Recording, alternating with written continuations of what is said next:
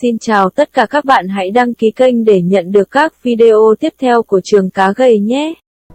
Phần 6 Những cỗ máy làm ra tiền Mục 1 CRT Người máy kinh doanh Ngày nào các anh cũng kiếm ra tiền Người môi giới dàn giao dịch chứng khoán đã nói như thế với Mark Ritchie khi đề cập đến CRT, Trung tâm Nghiên cứu và Giao dịch Chứng khoán Chicago. Giọng anh ta là sự tổng hòa của chút ghen tị, kinh tởm và khâm phục. Trước đây anh ta chữ một số tài sản chứng khoán và lúc ấy thị trường bỗng sụt xuống đến mức thấp nhất. Trong một đợt biến động giá định kỳ, vốn là một tai ương ngay cả đối với các nhà kinh doanh thành đạt. Điều lý thú là anh chàng môi giới đang điên tiết đó chỉ cường điệu có chút ít thôi đấy. Có thể là CRT không kiếm ra tiền mỗi ngày nhưng nó mang lại lợi nhuận mỗi tháng, nếu không muốn nói là mỗi tuần. Các bạn thử nghĩ xem. Câu chuyện về sự thành công của CRT là một trong những điều lạ thường nhất trong thế giới đầu tư. Chỉ 15 năm trước đây thôi, Joe Ritchie, anh ruột của Mark, sáng lập viên của công ty lúc ấy quá túng bẫn đến nỗi phải mượn bộ đồng phục của em trai mình để đến sở giao dịch chứng khoán Chicago. Bây giờ, Joey là người đứng mũi chịu sào của công ty thương mại với đội ngũ 800 nhân viên. Trong đó có một công ty mua bán chứng khoán nhà nước cấp 1, ước chừng thu mua vào khoảng 1 tỷ đô la lợi nhuận. Để tạo ra được khoản lợi nhuận đó, Joey Ritchie đã ước tính là công ty anh đã phải vận hành hơn 10.000 tỷ đô la. CRT không phải là một công ty hướng tới những khoản lợi nhuận to tát mà hướng vào vô số những cơ hội mang đến các khoản lợi nhuận khiêm tốn. Có phải các hợp đồng được chọn ở sở giao dịch này được định giá cao hơn một chút ít so với các hợp đồng được chọn ở sở giao dịch khác?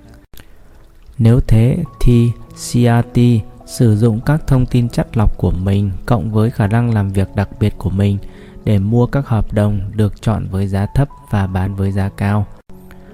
Có phải các hợp đồng được chọn tại một thị trường định sẵn luôn có nhiều rủi ro lợi nhuận hơn các thị trường khác? Hay là ngược lại, nếu sự trái ngược này tồn tại thì CRT sẵn sàng từ bỏ số tài khoản chứng khoán ở thị trường này để đổi lấy số tài khoản chứng khoán ở thị trường kia. Thực ra có hàng trăm nếu không muốn nói là hàng nghìn biến tấu về chủ đề này. CRT theo dõi khít khao khoảng 75 thị trường khác nhau, kinh doanh trực tiếp trong 19 sở giao dịch có quy mô toàn thế giới.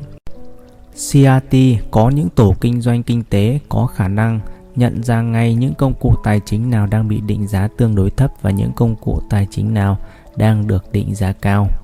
Các tổ chức khác của CRT thì liên tục ước lượng những rủi ro thực sự của tất cả các tài khoản chứng khoán của công ty, qua đó nhằm giảm thiểu nguy cơ thua lỗ xuống càng thấp càng tốt.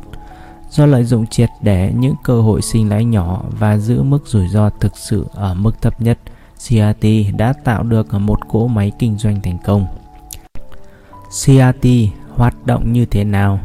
Các nhà môi giới sàn chứng khoán luôn nhận được các bản chỉ dẫn từ bàn vi tính của công ty.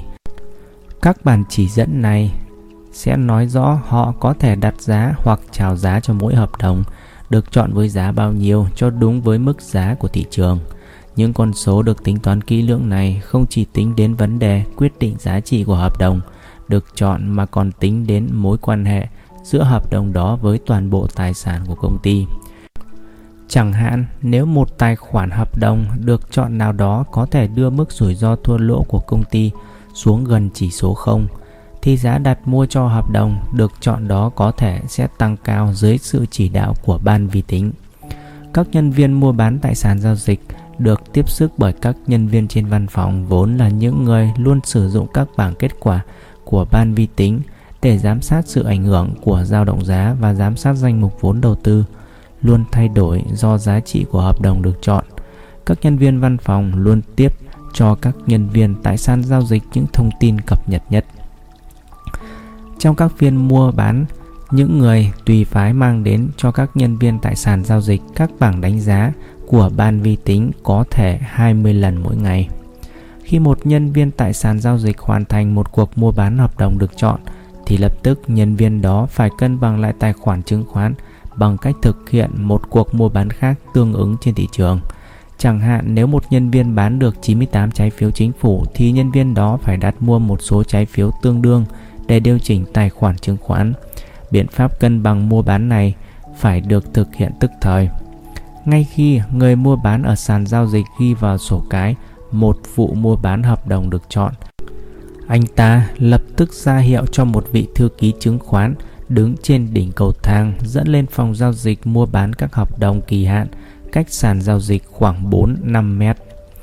Chỉ trong vòng 1 hoặc 2 giây, nhà giao dịch các hợp đồng kỳ hạn trên văn phòng đã thực hiện xong các lệnh mua hợp đồng được chọn để cân bằng tài khoản chứng khoán và thế là một cuộc giao dịch đã hoàn chỉnh.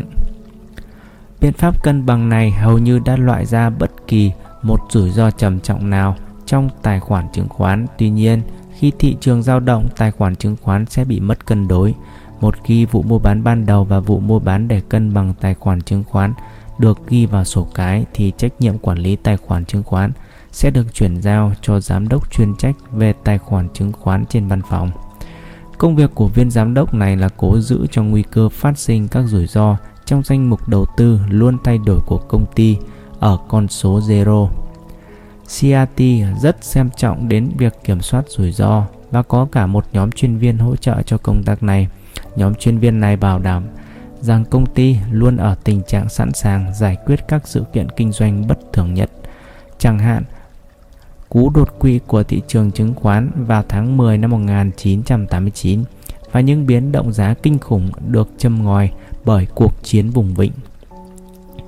Sự rắc rối của việc giám sát các tài khoản chứng khoán được đặt dưới hàng trăm nhà giao dịch, sự giám định lại hàng nghìn mối quan hệ qua lại giữa các công cụ thị trường khác nhau được sử dụng để giao dịch trên khắp thế giới và việc liên tục theo dõi các rủi ro trong danh mục vốn đầu tư của công ty cộng với việc giá cả và tài sản chứng khoán biến đổi trong từng giây một tất cả các công việc trên cần phải có sự hỗ trợ đắc lực của vi tính CRT dành gần chọn một tầng trong tòa văn phòng của mình cho ban vi tính.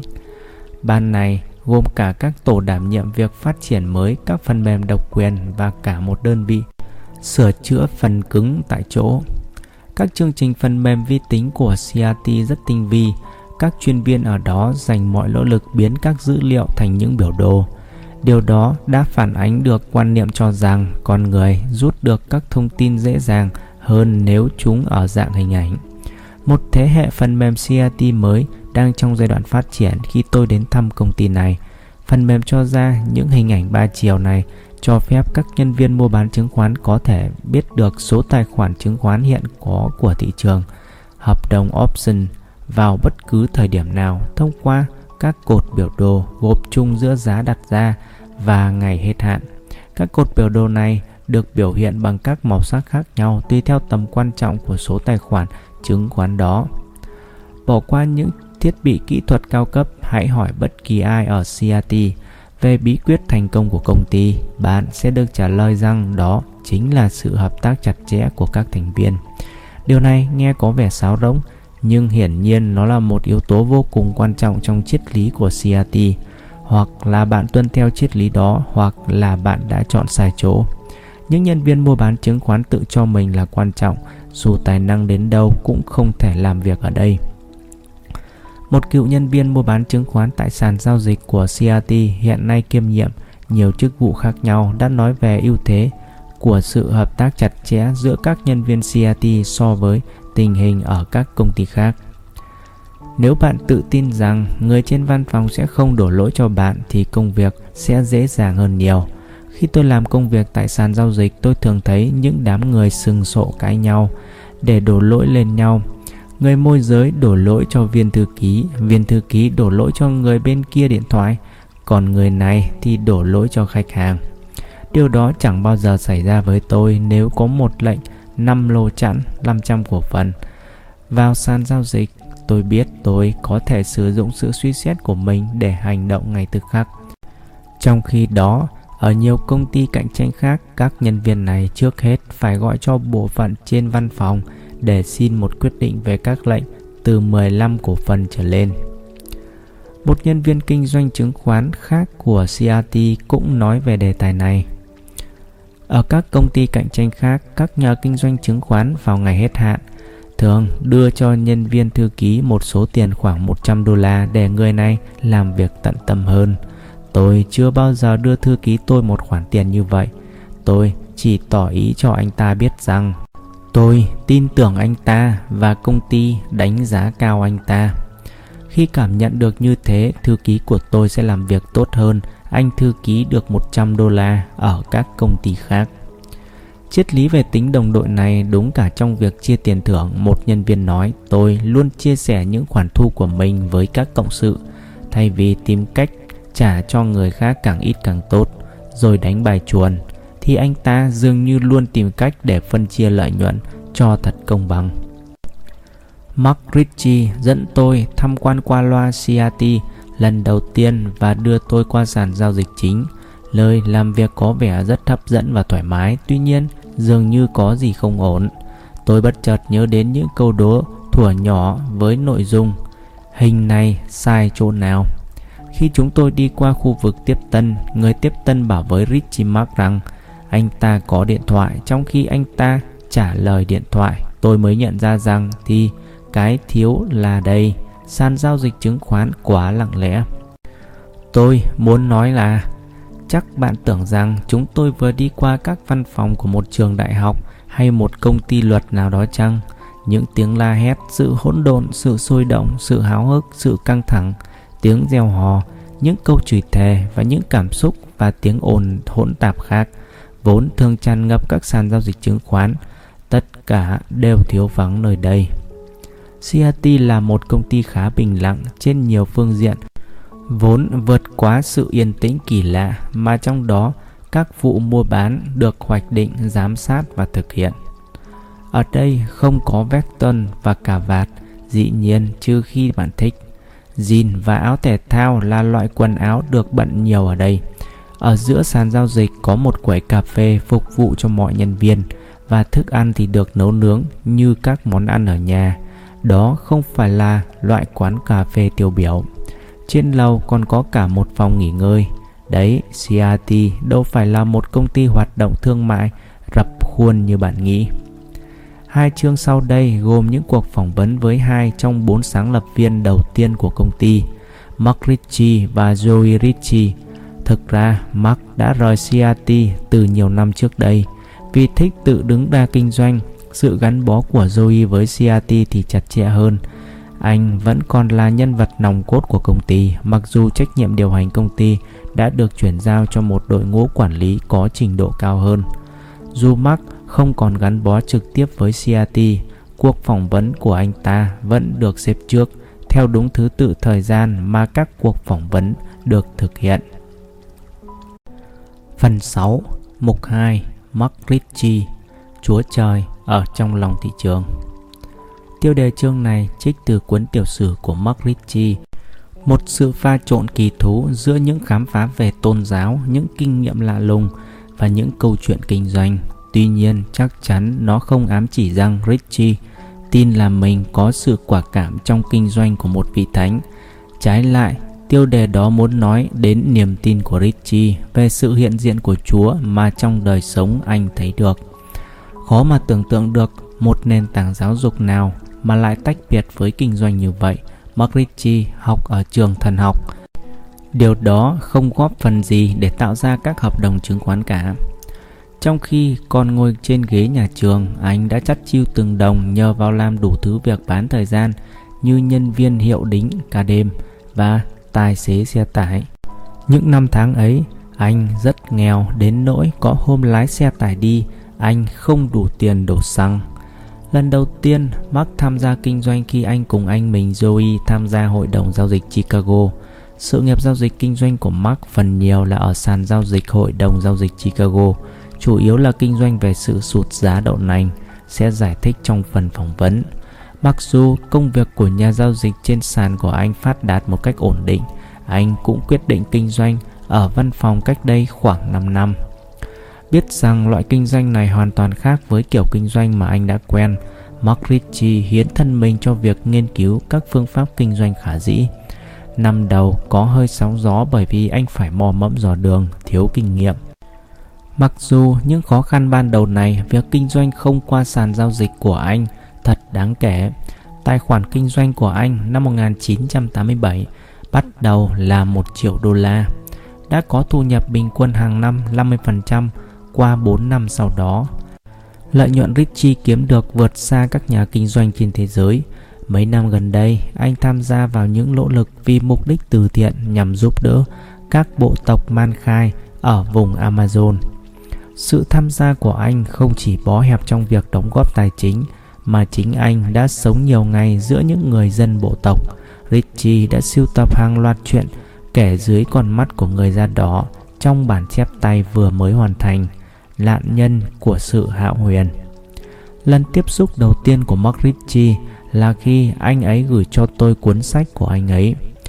Chúa trời ở trong lòng thị trường Macmillan 1989 Trong đó ca ngợi hết lời cuốn sách đầu tay của chính tôi Tôi viết thư trả lời và sau đó thư từ qua lại Tuy nhiên, cuốn sách về những cuộc phỏng vấn này giúp chúng tôi sớm có cuộc gặp gỡ đầu tiên. Tôi thấy Mark Ritchie rất có cá tính và thành thật. Phỏng vấn được tiến hành qua vài lần hẹn gặp trong các văn phòng của CRT. Tôi nghĩ anh là người lý tưởng để bàn về vấn đề này bởi vì anh đã kết hợp cuộc sống giữa việc kinh doanh, phần lớn là ở sàn giao dịch và ý nghĩa tỏ tường và sâu kín của đạo đức. Người ta đã nói nhiều về đạo đức của những nhà môi giới trên sàn, đặc biệt nổi bật qua hoạt động can thiệp mới đây của FBI ở những sàn giao dịch các hợp đồng kỳ hạn Chicago. Chúng ta đang bàn về một yếu tố dâu ria không đáng quan tâm, như trong bất kỳ ngành công nghiệp nào khác, hay là sự cám dỗ của những đồng đô la to lớn thực sự dẫn đến một vấn đề nghiêm trọng về sự thiếu trung thực. Tất nhiên là không nêu tên ai nếu tôi có nêu tên ai đó, tôi biết là ông cũng không đăng. Làm sao được? Anh ấy cười anh đang khởi đầu bằng một vấn đề khá căng. Điều này khác nhau đáng kể trong từng thị trường. Mỗi thị trường tự thân nó có một nền văn hóa. Mỗi thị trường có cá tính riêng. Tôi dành hết 90% thời gian cho thị trường đậu lành và những nhà buôn bán ở đó nằm trong số những người dễ mến và trung thực nhất mà tôi biết đến từ trước đến nay. Theo một nghĩa nào đó, bước vào nghề kinh doanh này, bạn phải hết sức trung thực. Ở đó, sự giao dịch mua bán lớn diễn ra bằng một cái gật đầu. Mặc dù nói thế, gian lận vẫn có đất để sống. Tuy nhiên, tôi không tin là trong ngành kinh doanh này, gian lận lại có nhiều hơn so với đám thợ hàn hay bọn luật sư. Ngày nay, có một sự thừa nhận rộng rãi tôi nhớ lại là tôi có thấy một bảng hiệu để bán bên trong một cửa hiệu ở vùng quê trên đó chỉ ghi đơn giản luật sư liêm chính cười. Có thể đó là cái duy nhất mà người ta tạo ra và lại đang chào bán nó. Không có ngành công nghiệp nào mà giấu kín được những trò gian. Bạn hãy nghĩ về những chuyện vui, về những nhà chính trị gian xảo. Tôi nghĩ trong ngành kinh doanh của tôi, tỷ lệ phần trăm những kẻ bị bợm cũng bằng những ngành khác. Khác nhau là ở chỗ số tiền trả cho một hành vi lừa đảo. Ở sở giao dịch có người thực hiện các lệnh không vì gì cả mà chỉ mong có cơ hội để thâu tóm các chứng khoán. Thực tế, tôi có nghe nói đến những nhân viên môi giới thậm chí trả tiền để thực hiện các lệnh. Nếu họ có thể có gan làm việc đó, nhà môi giới cho tôi biết chuyện đó nói rằng mâu thuẫn quyền lợi giữa việc kinh doanh tài khoản riêng và việc thi hành lệnh của khách hàng của nhà môi giới rất lớn.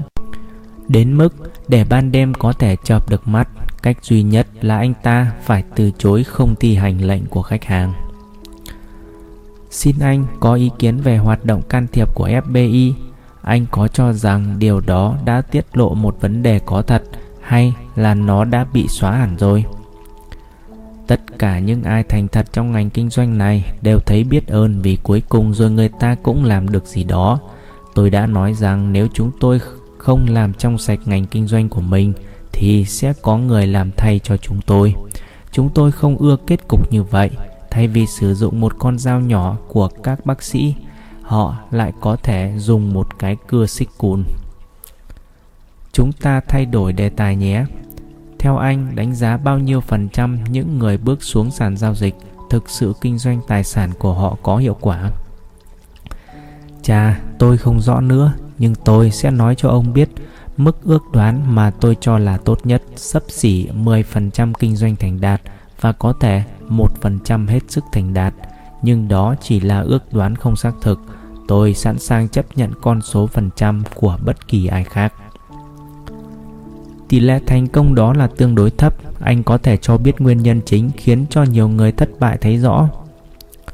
Phần lớn những nhà kinh doanh trong ngành này đều nếm mùi thất bại mới gặt hái được thành công. Tôi có quen một người mà nay đang viết báo cho các nhà xuất bản ngành công nghiệp và báo chí thường dẫn lời anh ta nói. Tuy nhiên, anh ấy hầu như không biết điều gì trên hết giúp kinh doanh thành đạt. Có lần tôi đang quản lý một tài khoản cổ phần với lãi suất rất hay biến động. Việc mua bán đã không theo ý tôi và tôi rất lo lắng về số tài khoản đó. Nhà kinh doanh đặc biệt này cũng đang quản lý một tài khoản tương tự và dường như rất âu lo. Anh ta hỏi tôi, anh có nghĩ rằng tôi mua bán quá nhiều? Tôi hỏi về số tài khoản của anh ta cùng với con số hợp đồng anh ta đang nắm giữ. Tài khoản tôi là 25.000 đô la, anh ta trả lời. Nhưng không thể mất số đó được, tôi có một số lượng tới 50 hợp đồng. Tôi há hốc mồm, tài khoản của tôi là khoảng 1 triệu đô la cho một số lượng hợp đồng lớn bằng gấp 2 anh ấy. Tôi thậm chí càng lo. Tôi nói, kinh doanh quá mức rồi, chưa chịu bắt đầu trao đổi đi, còn đợi chừng nào? Thế là anh ta bán đi nửa số hợp đồng và hỏi, bây giờ đã ổn chưa? Tôi nói chưa đâu, thậm chí anh chưa bắt đầu nữa là khác. Không sao có thể giao dịch được với một người như vậy. Tôi nhớ tôi có nói với những người đang quyết toán các lệnh của anh ấy rằng anh ấy là một quả bom đang đến giờ. Cuối cùng, anh ấy có tự hại mình không? Chắc chắn rồi, và anh ấy rời công ty hối đoái với một khoản nợ kích xù mà anh ấy phải thanh toán. Anh quyết định như thế nào khi một tài khoản chứng khoán quá lớn? Quy tắc của tôi là khi nào nghĩ về số hợp đồng của tôi là lúc đang gối đầu trên gối ngủ đêm. Sáng hôm sau, tôi liền bắt đầu vào việc thanh toán tiền mặt. Tôi không muốn nói điều này vì người ta có thể hiểu sai. Anh biết là tôi là một người ngoan đạo. Nếu tôi thấy mình đang cầu nguyện về một khoản chứng khoán tại một thời điểm nào đó, tức thì tôi chuyển đổi thành tiền mặt ngay. Đó là dấu hiệu hiển nhiên báo một tai họa. Đức Chúa không phải là người điều khiển thị trường. Tôi có biết một người kinh doanh có suy nghĩ là Chúa Trời là người như vậy. Thế là bị phá sản, tôi muốn nói là nhà kinh doanh đó. Tôi cho rằng sự nhạy cảm đối với việc mua bán quá lớn hay tránh lỗ lã là một trong những yếu tố khiến anh thành công. Chắc chắn rồi, mức lỗ và lãi chỉ là chuyện liên quan đến khối lượng chứng khoán kinh doanh. Việc quản lý khối lượng chứng khoán kinh doanh là yếu tố không thể bỏ qua dẫn đến thành công. Trong tất cả những yếu tố cần thiết để kinh doanh thành đạt, nếu yếu tố này không được đánh giá đúng mức. Ngay khi đề cập đến khối lượng chứng khoán kinh doanh, anh cũng có nêu lên đề tài về sự tham lam, tại sao nhà kinh doanh mà tôi vừa nói ở trên lại nắm giữ một khối lượng hợp đồng khổng lồ với số tiền vốn là 25.000 đô la, số tiền mà anh ta có thể mất được. Tôi không muốn ra vẻ phán xét, mỗi người phải nhìn một bên trong mình để tìm câu trả lời. Nhưng nếu bỏ qua thói tham lam ở con người thì thật là thiếu suy xét. Một nhà kinh doanh thành đạt phải có thể nhận ra và kiềm chế thói tham lam của mình nếu lợi nhuận không đến với bạn và đâm nản vì mất tiền, bạn thuộc vào người ở Las Vegas chứ không ở thị trường chứng khoán. Những yếu tố nào khác mà theo anh góp phần quan trọng để giúp phát đạt? Bạn phải biết suy nghĩ minh mẫn và hành động quyết định trong bất kỳ một thị trường náo động nào.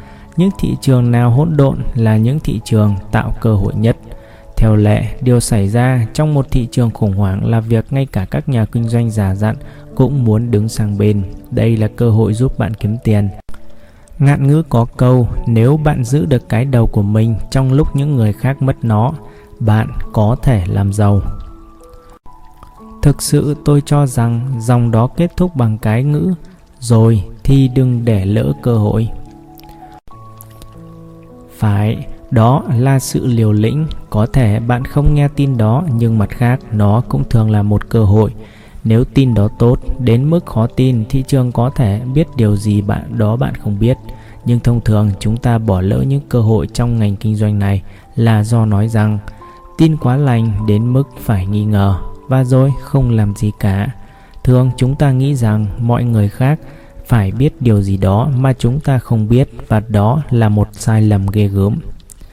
Đã bao nhiêu lần bạn nghe ai đó nêu một ý kiến mà bạn băn khoăn qua cách nói Nếu ý kiến này hay như vậy, tại sao mọi người không thực hiện nó? Đây là câu lý sự tầm thường. Hãy suy nghĩ về nó chừng một phút. Bất cứ một cơ hội đầu tư nào mà mọi người thực hiện theo định nghĩa ấy đều là ý tưởng tôi. Tôi lúc nào cũng khuyên lên làm ngược lại. Lý do khiến thị trường biến động là bởi vì mọi người làm điều không đúng một nhà kinh doanh giỏi luôn bám theo ý tưởng của mình và thờ ơ trước tiếng la hét của mọi người là, tại sao mọi người không làm như vậy? Anh ta sẽ kinh doanh khác hẳn với đám người đó theo ý riêng của mình và sẽ rút lui nếu anh ta sai lầm. Đó là lúc phải biết ngừng lại. Bạn cần có can đảm chống lại những người khác, quyết định số tài khoản chứng khoán của mình và quản lý nó. Một kinh nghiệm đã đem lại cho tôi điều này là lúc tôi đang học lái máy bay tôi có những bài giảng về hạ cánh nhưng thực hành không nhiều. Lúc đó tôi đang thử đạp máy bay cho lần thứ hai hay ba gì đó. Khi tôi chỉ cách đường băng khoảng 30 bộ trên cao thì gió bỗng thổi máy bay từ khắp hướng. Tôi ráng đáp máy bay xuống một cách hết sức khó khăn. Khi đã cho máy bay dừng xong, tôi đã cười khúc khích vì lần đáp kinh hoàng đó và đã tự hỏi xem ông huấn luyện viên sẽ nói gì. Ông ta đã nói, cha, Thật là đáng phục. Tôi cười to hơn nữa và hỏi, đáng phục ở chỗ nào? Tôi nghĩ thật là kinh hoàng. Ông ta đáp, tôi chưa hề thấy một người nào mới học lái có thể làm như vậy. Bất kỳ người lái đầu tiên nào cũng sẽ buông tay ra chịu thua và chờ đợi tôi đáp hộ xuống. Còn anh thì cứ bám vào nó và thực hiện chương trình định sẵn cho tới khi đáp được mới thôi. Ngừng lại giây lát, ông tiếp, anh có lý, dù sao cũng thật kinh hoàng. Sau đó tôi suy nghĩ về sự việc trên và nhận ra rằng đó là yếu tố bạn phải có trong kinh doanh. Yếu tố đó là gì? Đó là khả năng thực hiện ý định của mình dù điều kiện khó khăn đến đâu. Trong thị trường không có cơ hội nào mà không có những điều kiện khó khăn. Như vậy khả năng tư duy sáng suốt và có can đảm khi người khác hốt hoảng là một yếu tố thành công cho nhà kinh doanh. Đúng vậy. Đó có phải là khả năng bẩm sinh không? Tôi nghĩ là một người có hoặc là không có. Anh không thể nào hành động được như vậy qua rèn luyện phải không? Tôi không dám chắc, xong tôi không cho năng lực đó là lỗi tại. Bạn có thể chuẩn bị được bằng cách đặt kế hoạch rõ ràng. Có lần một huấn luyện viên hét lên khi tôi bước lên sàn bay. Không nghĩ ra à, anh sắp làm gì vậy? Đầu tư cũng thế thôi, bạn phải biết là bạn dự kiến làm gì khi thị trường biến động. Nói chung là con người, ai cũng mắc bệnh trần trừ. Anh làm gì để chuẩn bị? Quá trình phải đặt sẵn trong đầu, tôi quyết định mình sẽ làm gì khi XY hay Z xảy ra. Nếu XY hay Z là điều bất ngờ, coi như bạn thuộc tốt những nhà kinh doanh khác. Cuốn sách của anh nhan đề Chúa Trời ở trong lòng thị trường nói nhiều về bản thân anh – anh không giấu giếm gì trước công chúng sao? Tôi có nhớ một nhà phê bình gọi cuốn sách là mang tính cá nhân một cách đáng ngại. Tất nhiên là tôi đành chấp nhận chỗ yếu kém đó một vài tháng đầu sau khi cuốn sách được xuất bản, hầu như tôi không thể nhìn vào mắt của người nào đọc nó, bởi vì tôi cảm thấy họ biết quá nhiều về tôi. Hy vọng của tôi là cuốn sách đó sẽ giúp mọi người nhìn vào bản thân kỹ hơn và một cách có lương tâm nhìn vào quan hệ của họ với những người khác và với Chúa. Làm sao tôi chờ đợi người ta đối diện với những vấn đề này một cách chân thật nếu tôi không chịu làm điều như vậy? Tôi đinh linh là đọc xong cuốn sách đó hầu hết mọi người đều có thể thất vọng khi gặp tôi vì tôi không là người chân thực như hình ảnh của tôi trong cuốn sách. Anh tham gia vào ngành kinh doanh này lần đầu tiên như thế nào? Đầu những năm 1970, anh trai tôi là Joey, một nhà buôn bạc ở Los Angeles. Anh tôi sang Chicago để khai thác khả năng thiết lập kinh doanh bạc giữa thị trường Chicago và New York. bạc được mua bán ở New York và Chicago. Theo lý thuyết, giữa hai khu vực giá cả là giống nhau. Tuy nhiên, thông thường số lượng các lệnh hỏi mua hay chào bán ở thị trường này hay thị trường kia rất lớn, có thể tạo ra sự chênh lệch giá nhất thời. Những nhà mua bán kiếm lời sẽ kiếm lãi nhờ vào sự chênh lệch này bằng cách mua hàng ở thị trường giá thấp, đồng thời bán một số lượng lớn tương tự ở thị trường giá cao. Vì nhiều nhà buôn kiếm lời tranh giành để hưởng lời. Ở những khác biệt nhất thời này, giá cả ở hai thị trường này sẽ không bao giờ mất ổn định quá. Về bản chất, những nhà buôn kiếm lời cố giữ mình trong khoảng lời nhỏ nhưng tránh được rủi ro bằng cách hành động nhanh chóng để khai thác những chỗ kém hiệu quả trên thị trường. Joey mời tôi cùng anh ấy tham quan hội đồng giao dịch Chicago. Anh ấy cũng cần mua một bộ com lê. Một cái đã rách và cái kia thì tôi vừa vớ được với giá 60 đô la. Vì Joey sẽ đi giao dịch bàn chuyện làm ăn, tôi cho anh ấy cái áo tốt. Khi đặt chân xuống sở giao dịch, chúng tôi dò hỏi ở văn phòng vị giám đốc về cách thức hội viên và cách đặc quyền trong kinh doanh. Khi gặp chúng tôi, một nhân viên giao dịch chậm rãi đưa mắt nhìn chúng tôi từ đầu đến chân đến hai lần và hỏi mấy anh đã tới nhầm nơi rồi. Thế là buổi nói chuyện kết thúc. Không, buổi nói chuyện với câu nói mở đầu như vậy đã trở nên căng thẳng. Joey hỏi gã ta về khả năng trở thành hội viên, nhưng gã nhân viên này vẫn không từ bỏ nụ cười mỉa mai trên môi. Gã hỏi một cách coi thường. Hai anh có biết muốn trở thành một thành viên, người ta đòi hỏi anh bao nhiêu tiền không? Anh có biết không? Tất nhiên là đâu có biết, quả là không biết thiệt.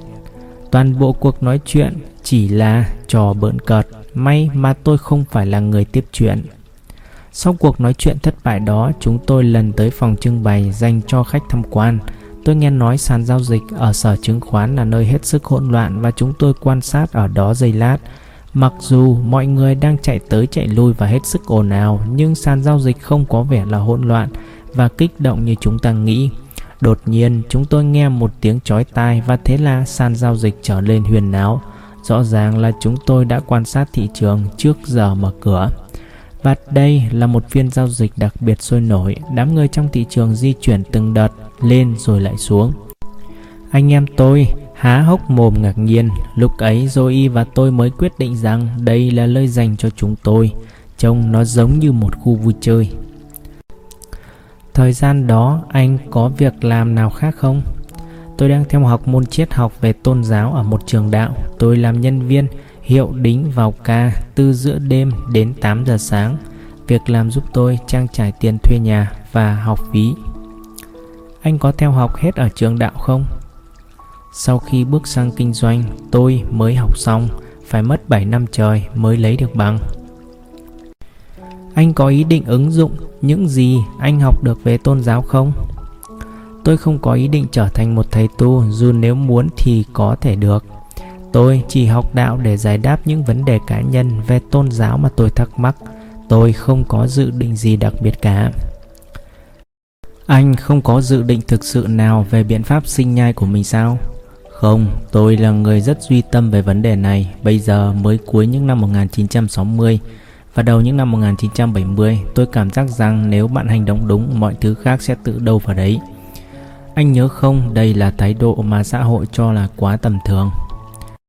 Làm sao mà anh đặt chân được trên sàn giao dịch? Sau chuyến tham quan sở giao dịch của chúng tôi, chừng khoảng 6 tháng, công ty của Zoe bảo trợ cho anh ấy bắt đầu hoạt động buôn bán trên sàn về giá bạc. Mấy tháng sau, tôi có chân trong công ty này với công việc của người thư ký, phụ trách điện thoại trên sàn. Công việc này kéo dài hơn một năm, thế rồi thị trường bạc sụt nhanh cùng với những thời kỳ sôi động như năm 1973, 1974 và cơ hội mua bán kiếm lời ngày càng khan hiếm. Chính xác hơn là cơ hội vẫn còn đó nhưng rất ít đến nỗi không duy trì được hoạt động trả công cho các nhân viên không phải là hội viên.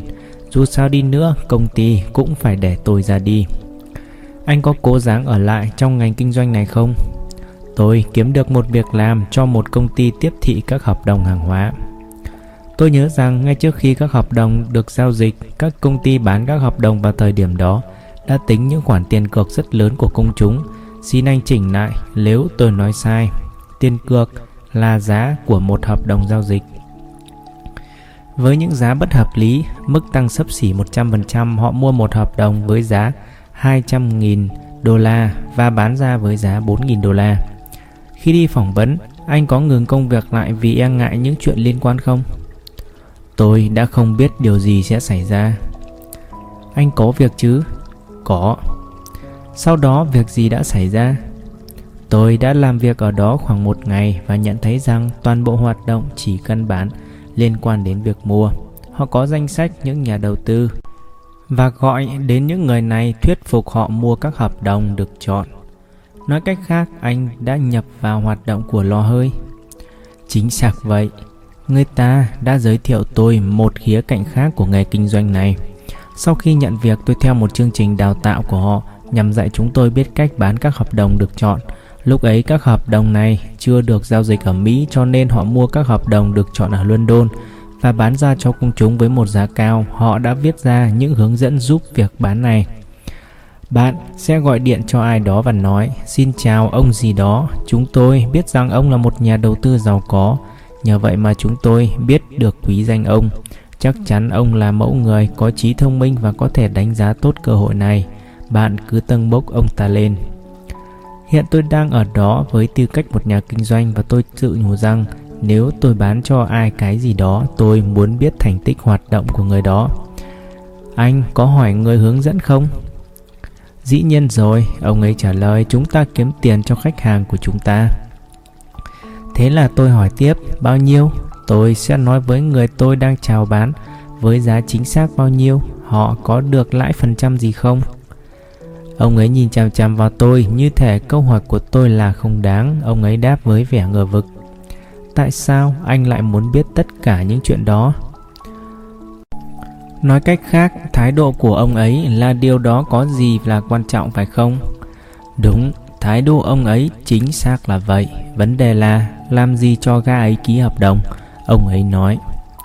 Anh phải nói gì với người ta khi họ hỏi anh có thể kiếm bao nhiêu ở vốn đầu tư? Uhm, quý ông sẽ kiếm được khám tiền. Giá đường sẽ tăng gấp đôi hoặc là bạn có thể quảng cáo một vụ bán đặc biệt nào đó Đôi khi họ chạy theo những giá bán đặc biệt, trong đó một số hợp đồng trị giá 4.000 đô la lại được đang giao bán với giá 3.000 đô la. Theo tôi đoán, có thể đó là một hợp đồng được chọn mà họ đã mua với giá 2.000 đô la. Sắp hết hạn và họ chỉ muốn tống khứ nó đi. Họ gọi điện cho mọi người và nói họ có một giá bán đặc biệt trên hợp đồng được chọn này. Anh phải xoay sở như thế nào khi một nhà đầu tư hỏi muốn xem hồ sơ? Tôi đã từng hỏi một câu tương tự như vậy.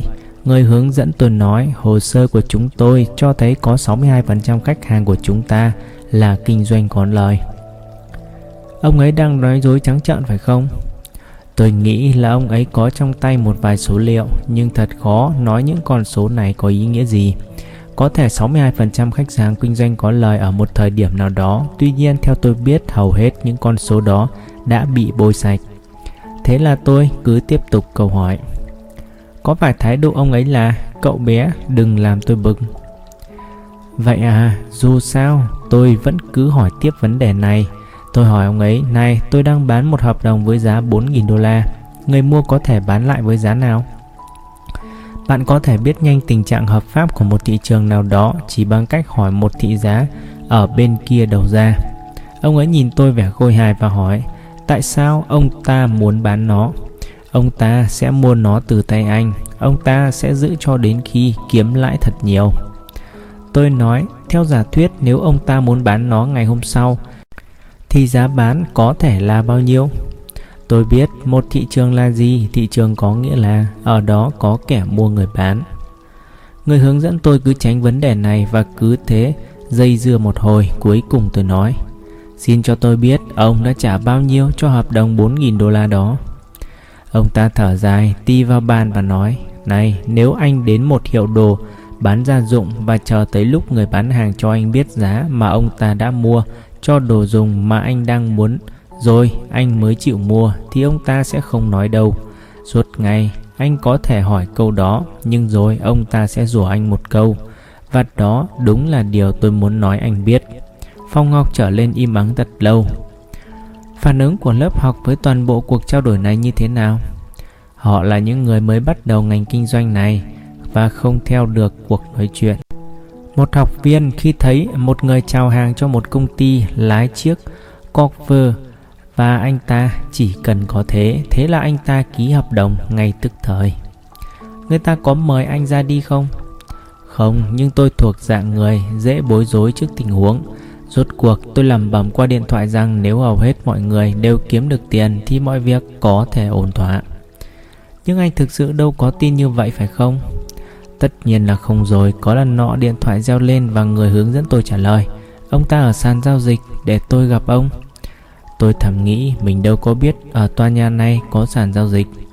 Ông ấy mở cửa sang một phòng lớn có nhiều người đang ngồi ở bàn làm việc, một nơi mà người ta gọi là sàn giao dịch mà ông mô tả như là một lò hơi. Người hướng dẫn hét to. Lai Pop nhấc điện thoại lên. Người ta thích không khí sôi nổi của sàn giao dịch. Tôi thầm nói sàn giao dịch ư. Ở đây không có gì ngoài những trò lừa bịp. Họ đang lừa bịp nhau đấy, thật tình mà nói nhiều trò gian lận trong ngành kinh doanh này khởi đầu khi người ta không trung thực với nhau. Anh có tin rằng họ làm ra vẻ không biết là họ đang lừa bịp công chúng không? Tôi cho là như vậy. Tôi tin rằng đa số bọn lừa đảo giờ cho với nhau nhiều đủ để họ bắt đầu tin. Chẳng hạn, đám nhân viên môi giới ở sàn giao dịch bị tố giác qua điều tra của FBI mà chúng ta đã nói đến cho biết. Ôi, tôi đâu có làm điều gì mà những người khác không làm đâu. Điều đó không đúng, nhưng tôi nghĩ họ tin như vậy. Lúc đó anh có ra đi không? Những ngày kế tiếp buổi đào tạo đó tôi có làm một số lệnh mua nhưng thiếu hứng thú. Tôi thấy như có một sự gian lận nào đó thế rồi tôi ra đi và không bao giờ trở lại. Có cuộc mua bán nào mà anh cho là đặc biệt đáng ghi nhớ? Tôi có nhớ một lần vào ngày chiến tranh Fortland bùng nổ. Những người không giao dịch qua sàn nghĩ rằng những nhà mua bán qua sàn là người đầu tiên biết diễn biến sự việc – Thị trường tăng vọt rất lâu trước khi chúng tôi nhận được tin chúng tôi là người cuối cùng nghe được điều gì đang điều khiển thị trường. Hôm đó tôi có một hợp đồng lớn về đậu nành với một giá hời. Lúc tôi thoát khỏi hợp đồng đó chỉ trong vòng một phút sau tôi đã lỗ mất 100.000 đô la. Có lần mua bán đáng nhớ nào khác không? Tôi luôn luôn mất tiền nhanh hơn tôi kiếm được. Một lần đặc biệt nổi bật có liên quan đến thị trường vàng. Trong thời gian từ 1979 đến đầu năm 1980, vàng đang đứng ở giá chừng 400 đô la thì Iran bắt con tin. Tôi nghĩ rằng những căng thẳng do tình hình này sẽ đẩy giá vàng cao hơn nhiều. Nhưng thị trường phản hồi rất chậm khiến tôi do dự cuối cùng thị trường quả có lên cao. Tháng sau vàng lên tới gần 500 đô la.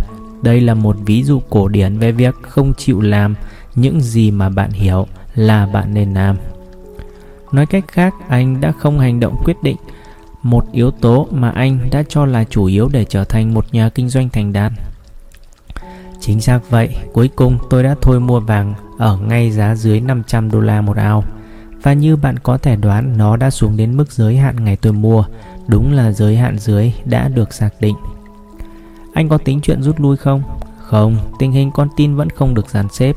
Cũng khoảng thời gian này, Liên Xô xâm lược Afghanistan tôi vẫn cảm thấy thị trường cuối cùng rồi cứ tiếp tục tăng lên thế là tôi cứ bám theo giết tất nhiên như bạn biết thị trường quả đột ngột lên cao anh có dự định rút lui không tôi đã có ý định này hễ khi nào thị trường tụt xuống 10% so với điểm cao nhất về cơ bản anh có ý định nào để thị trường hoạt động cho tới khi có dấu hiệu xuống dốc thực sự phải không may, lúc tụt giá thị trường mất 15% giá trị ban đầu của nó trong vòng một ngày. Không cần nói cũng biết đây là sự lỗ lã hết sức lớn. Nhưng vấn đề là tôi vẫn ngưng lại với khoản lời lớn của lần mua bán đó. Thực ra, lần mua bán này nêu lên toàn bộ vấn đề về cách nhìn các khoản giá xuống trong vốn đầu tư mở và khoản giá xuống trong vốn đầu tư đóng. Khác nhau ở chỗ là vốn đầu tư mở nói nên những khoản lời không nhận ra được trên một hợp đồng nào đó. Thực ra, Richie muốn nói ở đây là anh ấy xem xét một khoản thua lỗ nào đó với cách nhìn khác nhau giữa việc chịu mất một phần khoản lời trên vụ mua bán có lời và việc mất giá trong một vụ mua bán thua lỗ. Nếu tôi bảo vệ vốn đầu tư mở, tức là khoản lời mở, một cách thận trọng như đối với một vốn đầu tư đóng tôi sẽ chẳng bao giờ có thể tham gia vào việc kinh doanh dài hạn. Bất cứ một biện pháp hạn chế nguy cơ nào cũng không thể chống nổi sự biến động bình thường đó trong trường hợp như vậy. Nói cách khác để giành được lãi thật lớn anh phải sẵn lòng để thất thoát những khoản lời kia trước khi rút lui khỏi thị trường. Không còn cách nào khác, nếu bạn quá thận trọng mà không dám mất một phần lời, bạn sẽ không bao giờ có thể kiếm một số lời lớn. Anh bỏ ra bao nhiêu cho một hợp đồng hay một ý tưởng nào đó, tính theo khoản kinh doanh ban đầu chứ không phải vốn đầu tư cao nhất. Khoảng một nửa của một phần trăm. Tôi nghĩ rằng điều nên biết là khi bạn tham gia một cuộc mua bán thì mua bán này phải được nhìn nhận là nhỏ như thể nó chỉ để tiêu phí thời gian của bạn thương vụ phải luôn luôn ở mức độ hết sức thấp anh đã có khoảng 10 năm đầu tiên trong nghề kinh doanh ở sàn giao dịch và sau đó chuyển sang kinh doanh ở văn phòng. Vì anh là một nhà mua bán trên sàn rất thành đạt, tôi muốn hiểu động cơ thúc đẩy anh chuyển đổi như vậy.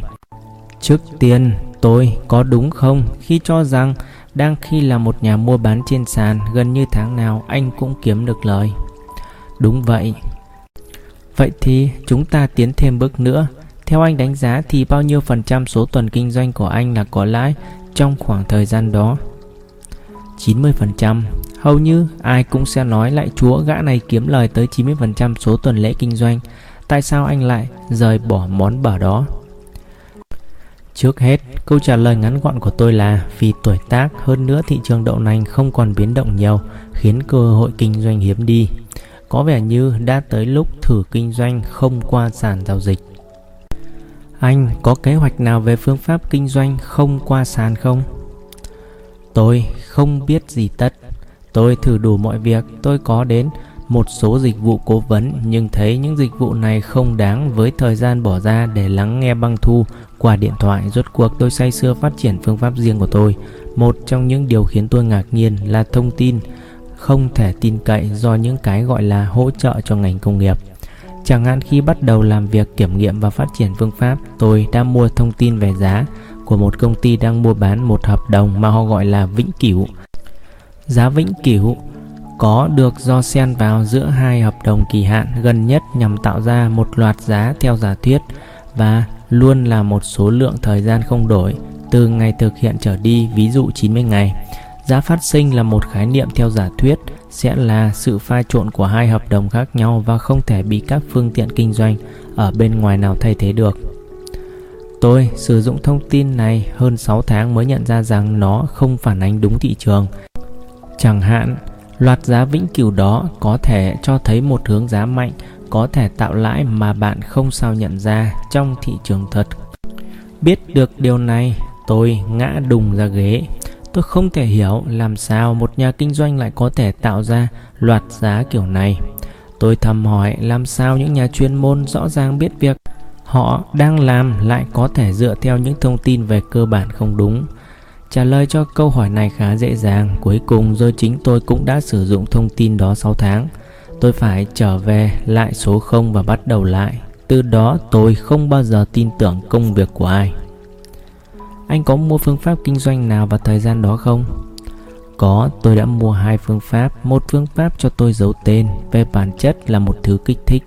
Tôi đã cho rằng nếu tôi có được một công cụ cho phép tôi phát triển những phương pháp kinh doanh khả quan, tôi sẽ đạt hiệu quả hơn 1.000 lần so với cố tiếp cận thị trường bằng cách sử dụng các biểu đồ. Tính khả quan nói đến quá trình kiểm nghiệm một phương pháp nào đó, sử dụng nhiều giá trị khác nhau để có những nhập lượng chủ yếu vào rồi chọn lựa kết hợp giữa các giá trị tỏ ra có hiệu quả nhất cho các dữ liệu trước đó. Mặc dù phương thức này có thể hoạt động hiệu quả ở quá khứ, nó thường làm tăng quá mức hoạt động nhằm tới ở tương lai. Thay vào đó, tôi nhận thấy phần mềm này là không đáng. Lại một lần nữa, tôi ngạc nhiên trước sự quá ngờ nghệch của những ai phát triển phương pháp này. Nó không đáng ở phương diện nào? Phần mềm này là một hệ thống cho phép bạn làm cho thị trường khả quan luôn luôn. Thực ra, tổ chức này thậm chí hứa cải thiện hệ thống này hàng tuần. Nói cách khác, sửa đổi chương trình với tuần trước để những buôn bán tuần này sẽ hợp với những gì tuần trước phải làm.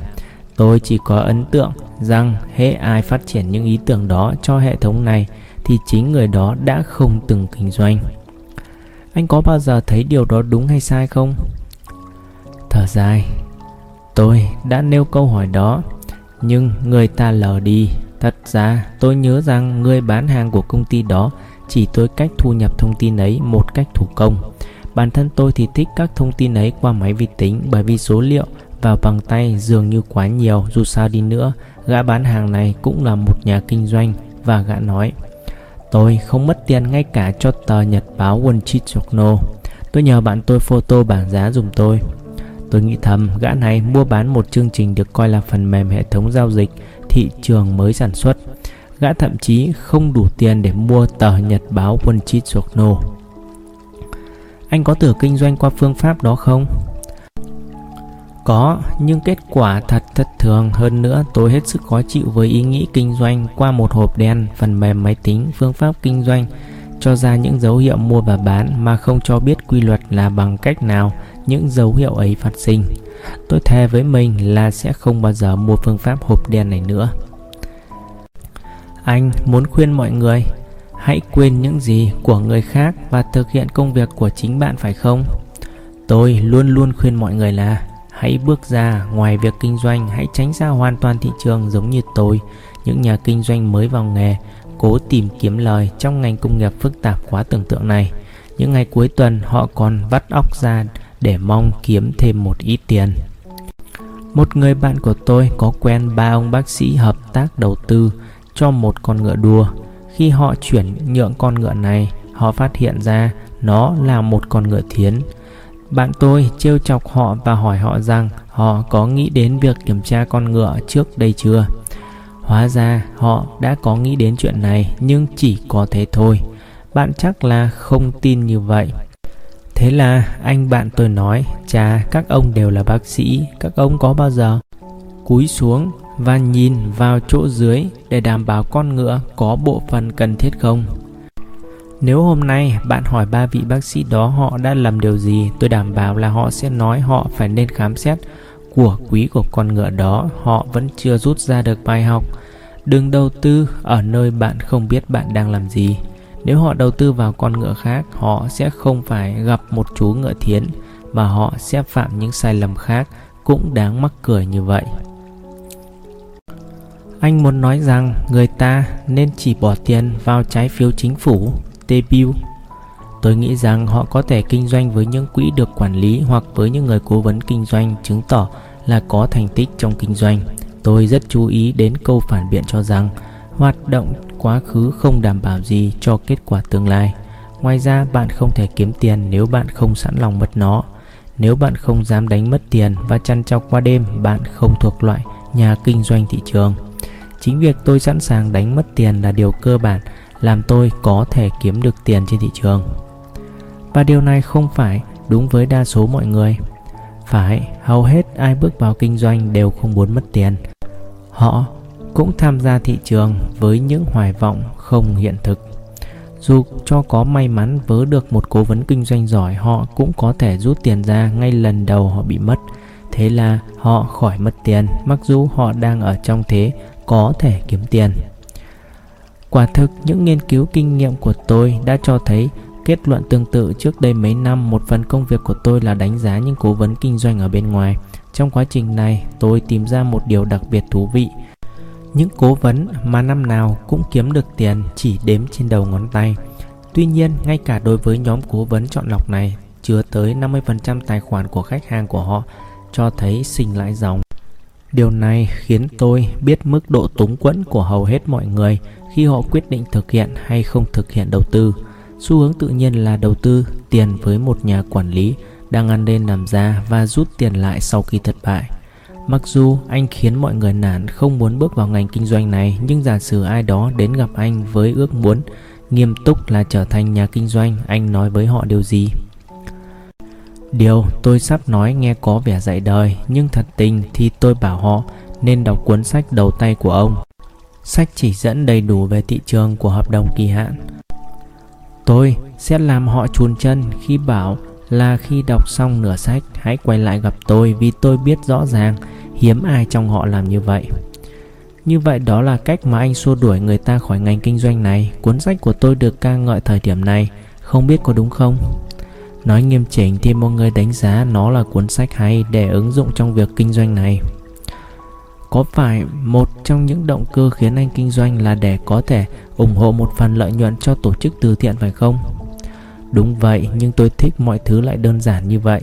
Lúc còn trẻ, tôi rất lý tưởng đến mức cho rằng đồng đô la là vị thánh mà ai cũng phải chống lại để bản chất con người được tốt hơn. Cuối cùng thì tôi nhận ra rằng sự giàu có có nhiều giá trị vốn có. Khi bạn thấy ai đang chết đói, tức là người đó đang cần tiền. Tôi cho rằng anh có thể đã trải qua lâu rồi thời điểm mà tiền lời trong kinh doanh của anh chỉ dành cho nhu cầu cá nhân hay bảo hiểm tài chính. Về trường hợp của riêng anh, nếu khía cạnh từ thiện không được nhắc tới, anh có nghĩ rằng anh vẫn sẽ kinh doanh không? Tôi không chắc là sẽ. Tôi không rõ nữa. Tôi muốn sửa lại cái từ từ thiện mà anh dùng. Tôi không nghĩ đến từ thiện, tôi nghĩ đến việc đầu tư giúp đỡ người nghèo nếu bạn cho tiền một người đang đói, bạn đã dạy cho người đó biết điều cần thiết là nhờ người nào đó phân phát.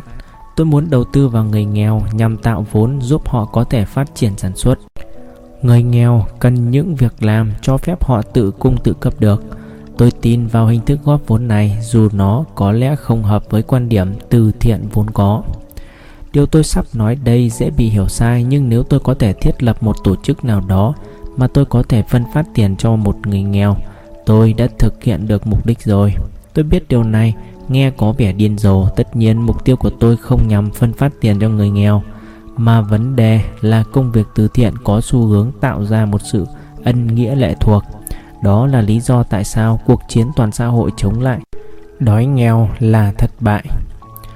Trái lại, nếu tôi có thể đưa ai vào một ngành kinh doanh nào đó mà hoạt động có hiệu quả tiền vốn của tôi Tôi biết rằng anh ấy tạo được hoàn cảnh ổn định. Xin anh nói đại khái cho biết bao nhiêu phần trăm thu nhập mà anh chút vào nỗ lực giúp người nghèo này. Nói chung lại, khoảng 1 phần 3 là do chính phủ 1 phần 3 được đưa vào tài khoản của tôi nhằm tăng vốn kinh doanh Và 1 phần 3 là phân phát cho những dự án khác nhau kiểu này. Tôi có biết anh đã tiếp xúc với những người da đỏ ở khu rừng rậm Amazon. Bộ tộc này có phong tục giết hại những cư dân của các bộ tộc láng giềng. Anh không hề sợ khi bước đến khu vực này sao? Tôi không sợ, họ tiêu diệt lẫn nhau, họ không đụng đến người ngoài. Họ tin rằng nếu ai đó chết, người đó phải được trả thù bằng cách giết ai đó của bộ tộc khác. Khi người kia bị chết, dân làng của anh ta sẽ trả thù lại và cứ thế mãi. Có nghĩa là mỗi khi người nào chết, họ đổ tội lên ai đó trong làng khác. Như vậy thì không lâu nữa sẽ chẳng có bóng nào sống sót. Họ không đổ tội cái chết của người già và trẻ con lên đầu những người của làng khác. Nhưng mặt khác, câu trả lời là có. May mắn thay, tập tục giết người của bọn họ không tỏ ra có hiệu quả lắm. Tuy vậy, số lượng dân làng giảm xuống đáng kể mấy năm qua, phần vì bệnh tật và tiêu đói. Phần vì phong tục quái đản này. Tôi cũng nói thêm là, ngôi làng, nơi mà tôi đã viếng thăm, dân cư đã thờ Chúa và đã từ bỏ đức tin này. Quan hệ riêng của anh với ngôi làng này như thế nào? Tôi đã đến đó ở khá lâu, khoảng 4-5 lần từ năm 1982 nỗ lực của tôi là nhằm giúp họ tiến bộ chẳng hạn, tôi đã giúp bố trí xây dựng một nhà máy cưa mới đây khi tôi trở lại ngôi làng này Họ đang xây dựng những ngôi nhà khang trang. Nếu bạn đã từng thấy những cái túp lèo mà họ sống, thấy bọn trẻ chơi với mấy con run dế trên nền đất dơ bẩn, mặt mày lấm lem bùn đất, lúc đó bạn mới hiểu nỗi sung sướng của tôi khi thấy những ngôi nhà mới. Anh không lo rằng qua việc Âu hóa, những ngôi làng của họ, lối sống của họ sẽ bị xói mòn sao? Ở phương Tây, người ta tin rằng nền văn hóa và lối sống của các dân tộc nơi xa xôi phải được đánh giá cao và bảo tồn. Tôi nhận thấy quan điểm này thật hay. Tôi có quen một anh chàng tên Bi. Anh ta có lần đọc một mục báo viết về nền văn hóa đẹp đẽ của mình. Bi liền hỏi lại, thằng cha này sống ở đâu mà ngu dữ vậy? Người ta cho anh ấy biết là ông ta sống và làm việc ở Caracas. Tại sao hắn cứ ngồi trong phòng làm việc tiện nghi của hắn mà viết bừa viết ảo về chúng tôi? Bì hỏi, tại sao hắn không xuống đây với gia đình của hắn và sống cùng với chúng tôi? Lúc đó thì cùng nhau mà thưởng ngoạn chốn đẹp đẽ này. Họ khó chịu vì sự thiếu đồng cảm của chúng ta. Các nhà học giả thì cứ khen ngợi vẻ đẹp và nét văn hóa của người da đỏ, nhưng tôi lại đứng về phía những người dân này. Như vậy nhìn chung những người da đỏ chấp nhận thâm nhập của nền văn minh. Đúng vậy, chưa bao giờ tôi gặp người dân da đỏ nào không muốn tiến bộ. Dĩ nhiên là có người vẫn muốn bảo tồn tín ngưỡng và phong tục của họ nhưng tất cả đều muốn có được một nền văn minh. Bình luận của tác giả Mặc dù tôi đặt vấn đề khái quát nền văn minh đó có lợi ích đối với các xã hội bộ tộc khi đọc xong cuốn Nạn nhân của Hạo Huyền của Ritchie với sự mô tả đời sống hoang dã không thể tưởng tượng nổi trong xã hội này. Nói theo quan điểm của những người da đỏ, khó có ai nuối tiếc về sự mất đi của lối sống ở đây. Xin phép cho tôi chuyển đột ngột từ vấn đề người da đỏ Amazon sang thế giới kinh doanh. Tôi biết là anh đang xem xét chuyển đổi từ kinh doanh tư nhân sang quản lý quỹ công. Anh đã kinh doanh quỹ riêng của anh khá thành công và tạo một tài khoản riêng lớn. Liệu có dễ hơn khi tiếp tục làm một việc tương tự như vậy? Tại sao anh phải hứng chịu mọi khó khăn do quản lý tiền gây ra? Nếu việc tăng lên đáng kể số tiền kinh doanh sẽ làm giảm lợi nhuận của bạn trên mỗi hợp đồng, thì điều anh muốn nói là đúng, những khoản lợi nhuận khích lệ không đủ bù đắp được tình trạng lợi nhuận kinh doanh bị giảm sút. Nhưng trong trường hợp của riêng anh, rõ ràng anh thấy rằng phương pháp của anh không phù hợp với số nhiều. Đúng vậy, bởi vì nó cần thời gian quá lâu. Chúng ta hãy nói chi tiết bình quân mỗi năm bao nhiêu lần phương pháp của anh sẽ cho thấy dấu hiệu thay đổi từ lâu sang không lâu hay ngược lại ở một thị trường nào đó.